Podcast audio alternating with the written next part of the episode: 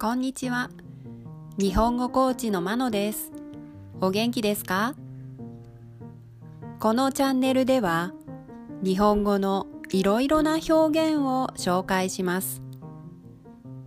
このような表現を知っていると、相手が言っていることがもっとわかるようになり、あなたが言いたいことがもっと言えるようになります。今週は体の一部を使った表現。その中から耳という言葉を使った表現を紹介します。今日はこの言葉です。寝耳に水。寝耳に水。この寝耳に水の意味は突然の出来事やお知らせに驚くことという意味です。寝耳というのは漢字で寝る耳と書きます。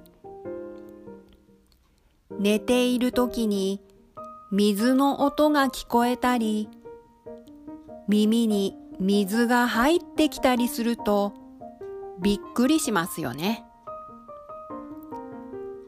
例文です。1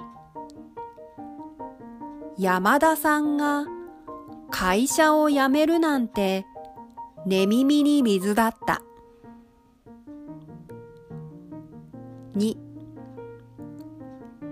エリさんは夫婦の仲が良かったのに離婚するなんて寝耳に水です。3高橋さんが結婚していたなんて寝耳に水だよ。いかがでしたか？来週は口という言葉を使った表現を紹介します。では、今日はこの辺で。さようなら。